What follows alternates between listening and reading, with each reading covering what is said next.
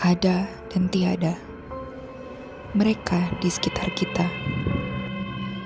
alam lain, astral, kisah-kisah menyeramkan, angker, jeram, cerita seram. Cerita kali ini terjadi di salah satu rumah sakit di Purbalingga. Cerita ini saya dapatkan dari seorang teman. Siska yang sedang menjalani koas untuk menyelesaikan studi kedokterannya. Malam itu Siska sedang bertugas di IGD. Tidak banyak pasien yang masuk ke IGD, hanya beberapa pasien yang setelah diberikan penanganan dipindahkan ke ruang rawat inap. Siska banyak memainkan handphonenya sampai dokter Dewi, sang senior dan juga pengawas koasnya meminta tolong untuk menyerahkan laporan pasien ke bagian rawat inap. Mau tak mau Siska segera pergi ke bagian rawat inap karena tidak ada perawat yang bisa dimintai tolong. Siska berjalan di koridor rumah sakit.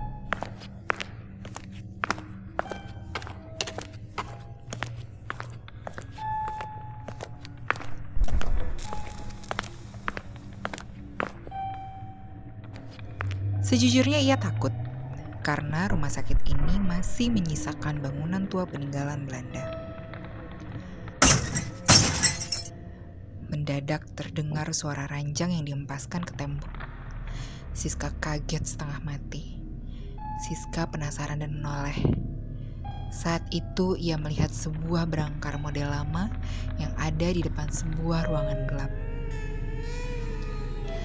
Ia jadi bertanya dalam hatinya, Berangkar itukah yang bergerak tadi? Tiba-tiba berangkar itu bergerak lagi.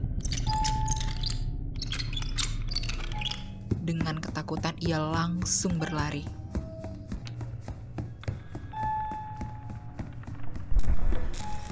Begitu ia selesai memberikan laporan, Siska bergegas kembali ke ruangan IGD.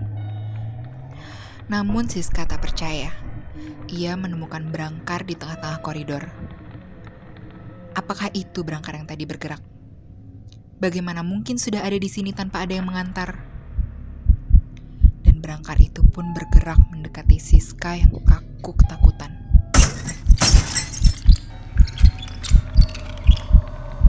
Lalu muncul Pak Karim, petugas kamar mayat mengendalikan berangkar itu. Siska memandang ketakutan ke Pak Karim dan disambut dalam diam. Pak Karim berjalan mendorong berangkar melewati Siska dan berhenti persis di depan pintu ruangan pasien.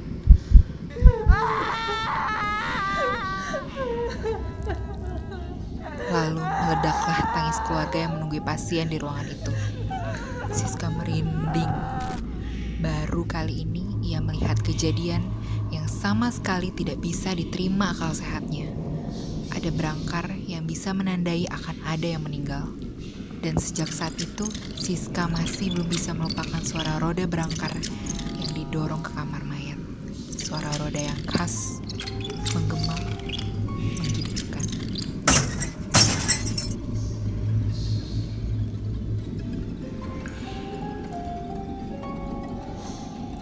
Kita tak pernah tahu kapan dan bagaimana mereka hadir di antara kita. Simak terus ceram untuk cerita seram lainnya.